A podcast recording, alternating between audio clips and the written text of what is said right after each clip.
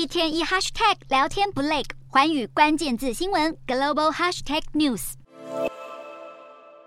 西方战车联盟挺进乌俄战场，美国、德国、英国等欧美国家预计移交主力战车数已经突破三百二十辆。当地时间二十七日，波兰再度宣布将加码援乌六十辆现代战车，其中包括三十辆波兰国产 PT 九 E 主力战车。这是二战后首次美欧陆军现役主战车肩并肩奔赴欧陆战场，与俄国先锋钢铁雄狮一决高下。乌克兰寻求已久的德国豹二战车，主武器是一二零毫米滑膛炮，最高行驶速度达每小时七十公里，越野性能优良，还配备夜视设备与镭射测距仪，让炮手能够在崎岖地形上行进的同时，轻易瞄准移动目标。此外，豹二配备抗炸装甲，能对简易爆炸装置、地雷或反坦克武器进行全方位的保护。紧接其后的美国 M1 艾布兰战车，同样搭载一二零毫米滑膛炮，最新款式已经装备多层平右装甲保护，对内内部人员有极佳防护。伊拉克战争期间，美军的 M1 艾布兰曾与敌军 T72 战车仅隔五十公尺近距离交战，结果在毫无损失下歼灭七辆 T72，当时战功彪炳，大获前线指挥官好评。只不过 M1 艾布兰操作和维修复杂，这也是美国当初不愿松手的主因。